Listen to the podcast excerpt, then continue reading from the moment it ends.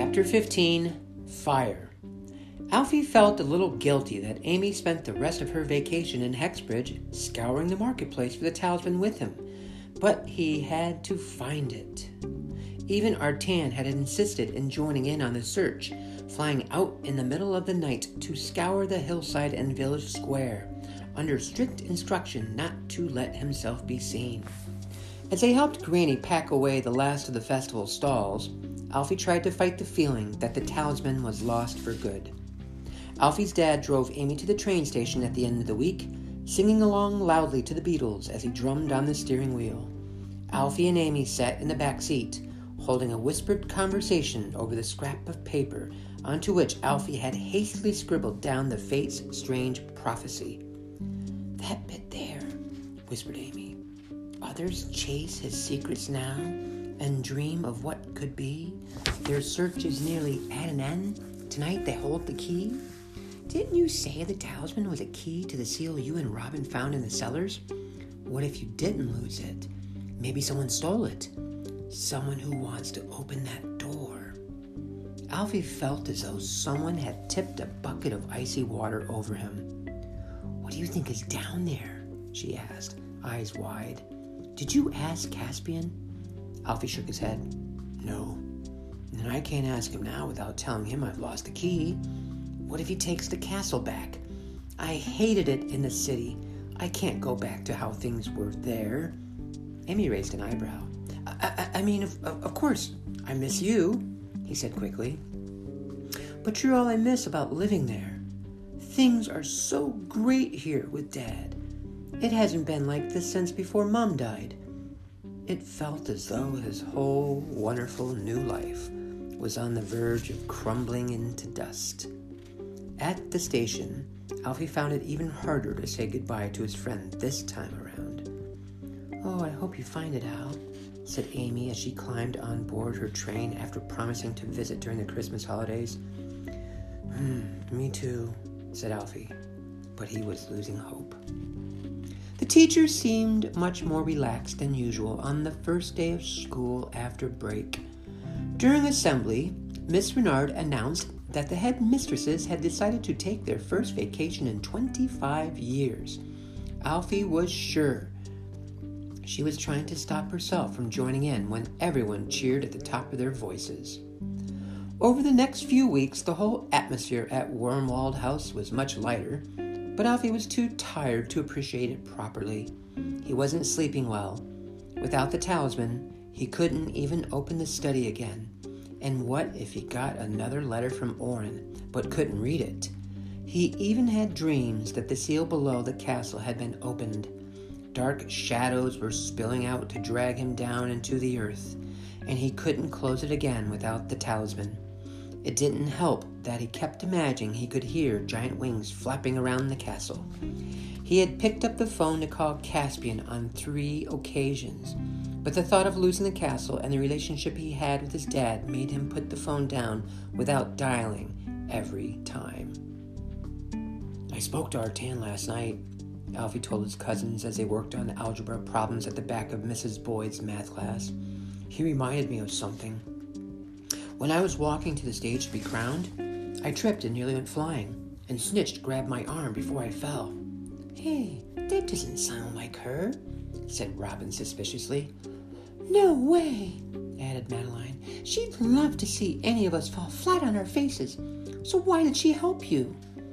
Well, that's what I was wondering. Artan said he saw Merkel stick out her foot and trip me in the first place. He thinks Snitch took the talisman when she pulled me up. I wouldn't put anything past them, spat Madeline. Amy thinks Amy thinks whoever took it probably knows it's a key. Remember when they tried to steal plans of the castle from your library? You think they know about the seal?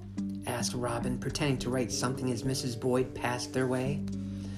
Uh, if they took it, whispered Alfie, and if they did, then they must know what's down there. There was a cold silence as Robin and Madeline stared at Alfie. No way, said Madeline, burying her head in her textbook as Mrs. Boyd shot their table a warning glance. no one has even been in the castle for hundreds of years. How could they know what's down there? I don't know, said Alfie. But if Merkel and Snitch want it, it can't be good. November crept by and still no sign of Merkel and Snitch. Alfie wondered what they were doing. Had they left for good? Or were they hiding out in the wing of the school where they lived, plotting ways to sneak into the castle and get at whatever was hidden below the cellars? Artan had offered to fly him out at night to spy on the school, but over the last few weeks, more and more animals had been disappearing from farms for miles around. It looked as though the dragon wasn't even waiting for a new moon anymore. It was gorging itself every night. And Alfie didn't want to be in the air at the same time as the beast. Although Alfie tried to keep up a brave face in front of his dad, he no longer felt as happy and safe in his new home as when they first moved in. He felt like asking his dad if they could move in with Granny or Aunt Grace and Uncle Herb, at least for a while. Caspian's words kept ringing in his ears. If they ever stopped calling the castle home, it would be sealed forever. What would happen if they left for a short while? Did he really want that when his dad didn't have to worry about money here and had so much time to spend with him? Alfie was now sure that he wasn't imagining the great wings beating around the castle at night. As he dozed fitfully, he could almost feel the castle's unease. It was alert, as if it knew what was out there. One night, as he awoke for the third time, he couldn't take it anymore. He raced out onto the battlements and shouted up at the cloudless, at the cloudy moonless sky. What do you want? Just leave me alone! The wind whipped his words away into the night sky, which was so cloudy that he couldn't tell whether the shadow disappearing over the hills was real or imagined. Alfie? called a voice from the courtyard just below. Are you okay? Ashford was standing on the cobbles, staring up at him concernedly. Alfie made his way down to the butler, briefly wondering what he was doing, fully dressed at three in the morning. You seem tormented, said Ashford as he sat Alfie at the kitchen table and offered him hot chocolate and a plate of cookies. Is there anything I can help you with? Just nightmares, said Alfie as he drank from the steaming mug. I've seen you searching for something with your cousins. His eyes flickered briefly to Alfie's neck, then looked up, as if briefly, briefly scrutinizing his face. Have you lost something? Is that why you can't sleep? Alfie kept his face blank. Did Ashford know something about the talisman? Why? Have you found something? No, but maybe I can help if you tell me what you are looking for and where you might have lost it. Oh, oh, that's okay. It's nothing important. The butler seemed to know more than he was letting on, and it was making Alfie uncomfortable. He got to his feet. I'd better get back to sleep. Uh, thanks for the hot chocolate. My pleasure, sir. Ashford's usual broad smile washed back over his face. If there's anything I can do, you know where to find me. Alfie darted back upstairs to bed. Until he found the talisman, he couldn't risk putting his trust in anyone, especially someone who seemed to be keeping secrets of his own. At school, preparations for the play were well underway, and Alfie tried to show some excitement about it. Miss Renard and Mr. Ramday had written a musical based on the adventures of King Arthur and the Knights of the Round Table. All the main parts went to older pupils. First year students were peasants, pages, or servants, with the exception of Alfie. As he was lending the school props from the castle, it was a unanimous decision that he take on the role of the young Arthur. It was only a small part, as squire to Sir Kay, but he did have four words to say and would get to pull Excalibur out of the stone. Jimmy's big brother, Cormac Feeney, would play the main part of the adult King Arthur. Alfie thought Madeline seemed rather jealous of his role. He wasn't surprised. She was playing serving girl number three and had to spend most of her time curtsying to boys. With the performance only weeks away, Mr. Ramday's music and drama lessons had turned into rehearsals, and Mrs. Salvador's art classes were taking up with scenery, painting, and prop making. Today, the classes were back to back, and Alfie headed straight from rehearsals to the art class they shared with the second years. The art room felt like a medieval junkyard as they worked among castle walls, cardboard trees, and papier mache helmets.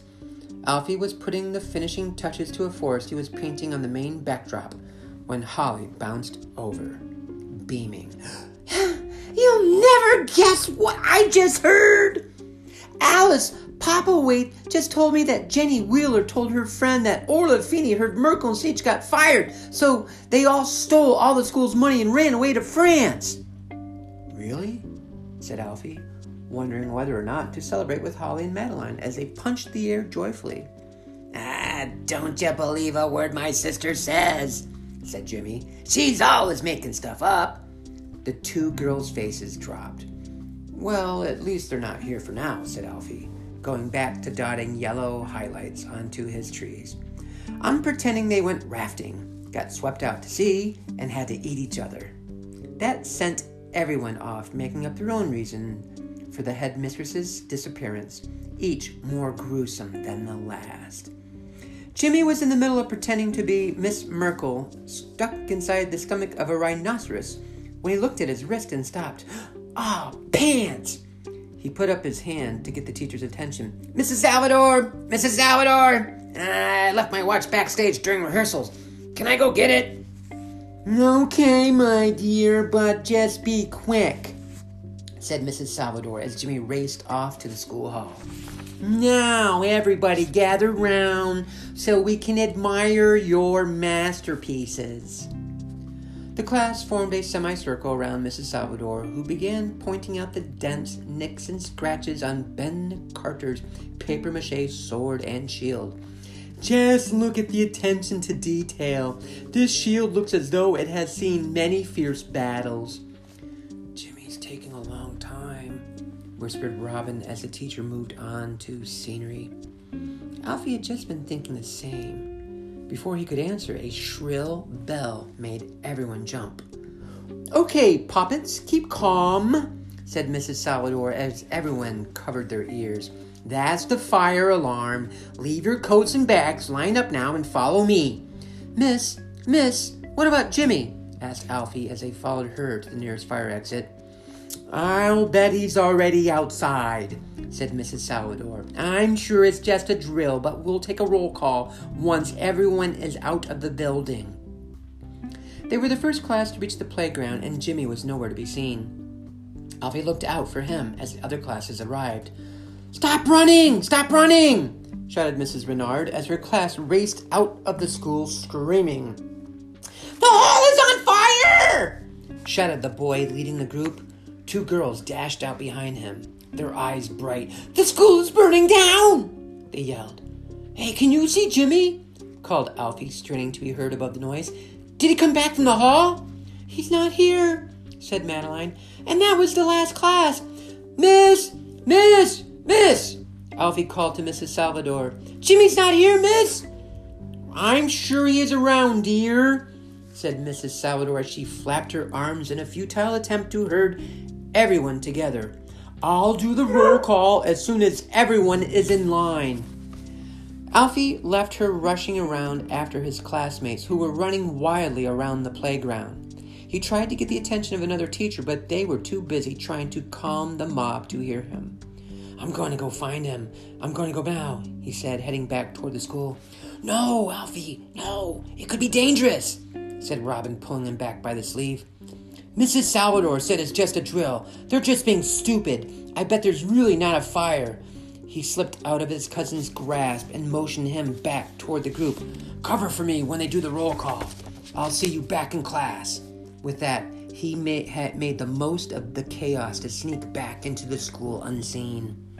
Alfie's pounding footsteps echoed back at him as he ran toward the school hall. He had never heard the place so quiet. There was always a hum of activity from the classrooms, even when the corridors were empty.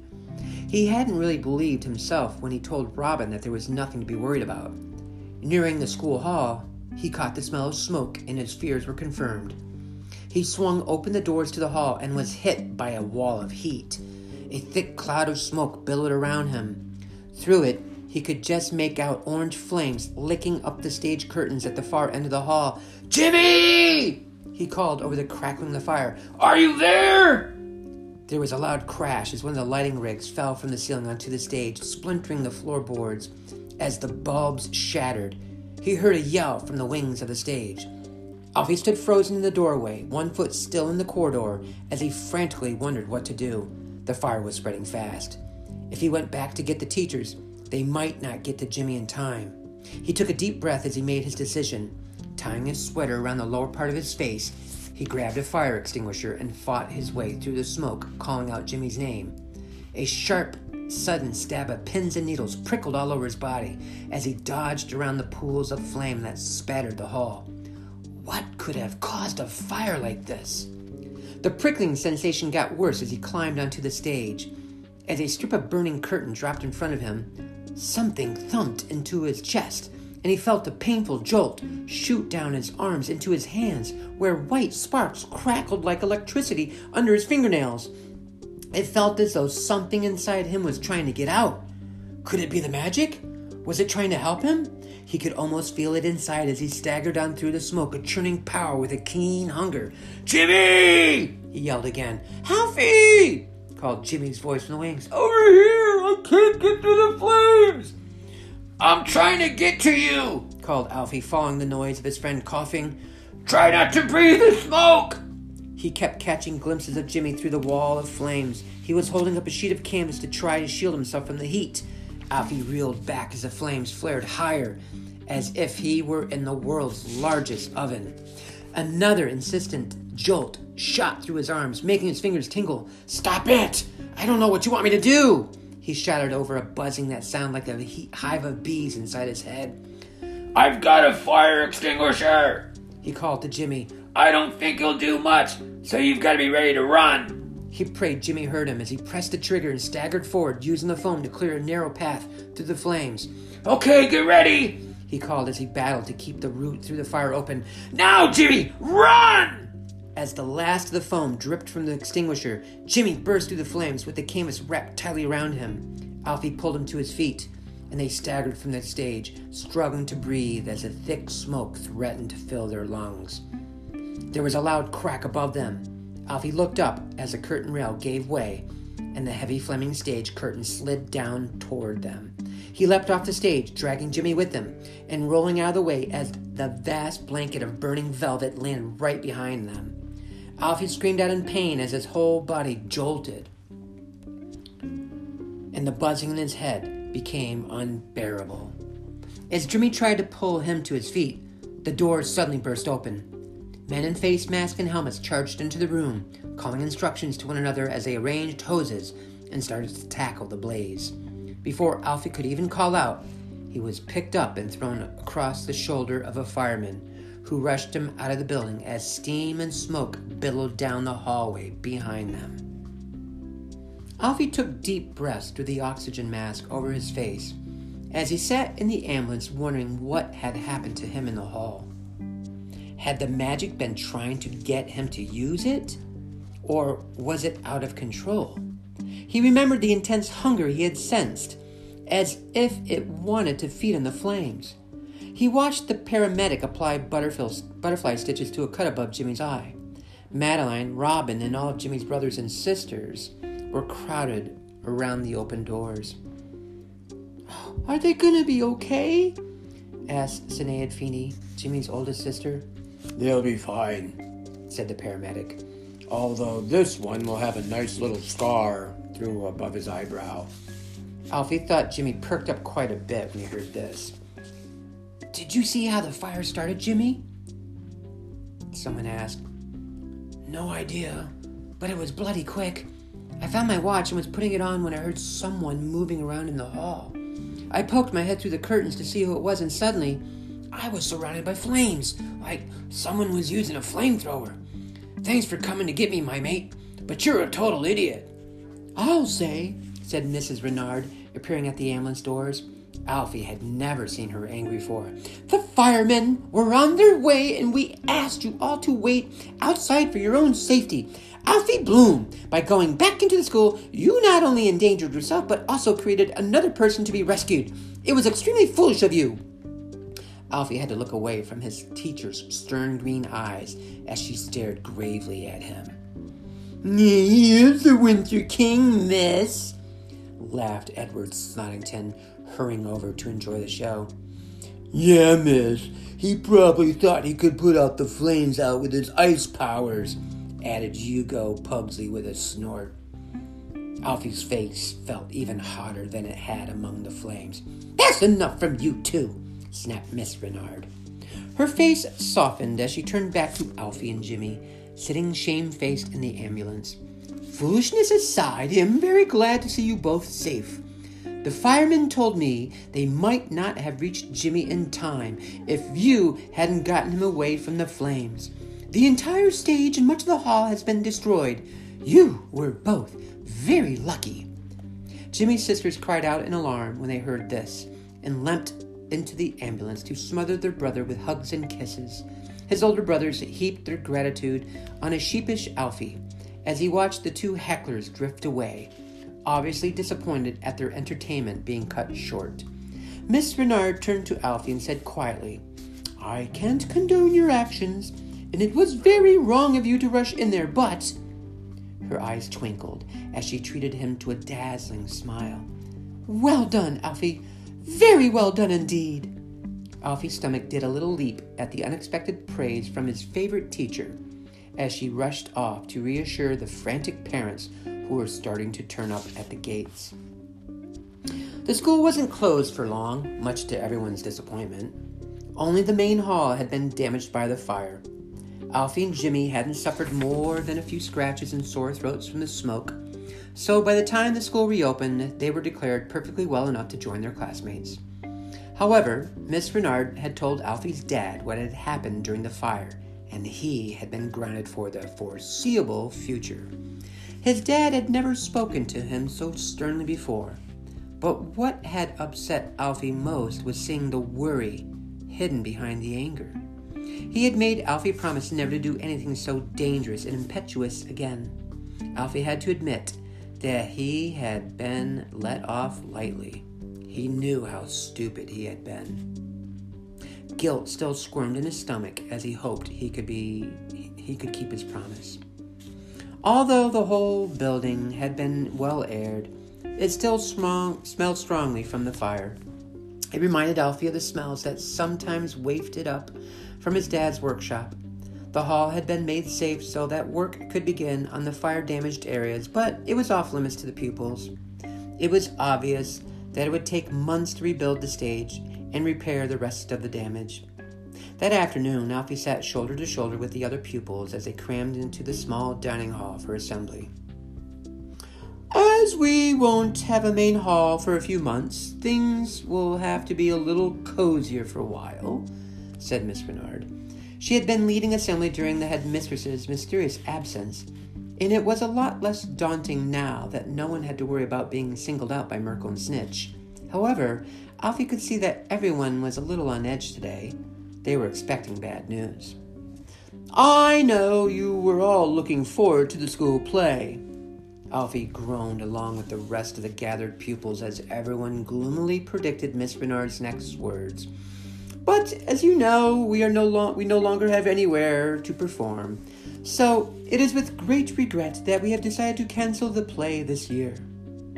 Dozens of pupils, dozens of voices called out in protest at the news, particularly from pupils with major parts. That's not fair, called out one of the older students. We've been rehearsing for months. And all the props and costumes are safe in the art rooms, added another. We spent ages making them. Someone behind Alfie started shouting about how unfair it was that the, that the hall had burned down before the play, rather than during exam time. And suddenly, everyone was shouting and pleading for the play to go ahead. As the teachers tried to calm everyone down, Alfie had a brilliant idea. He rushed over to Miss Renard and could see Madeline and Robin strain to hear what he was whispering to her.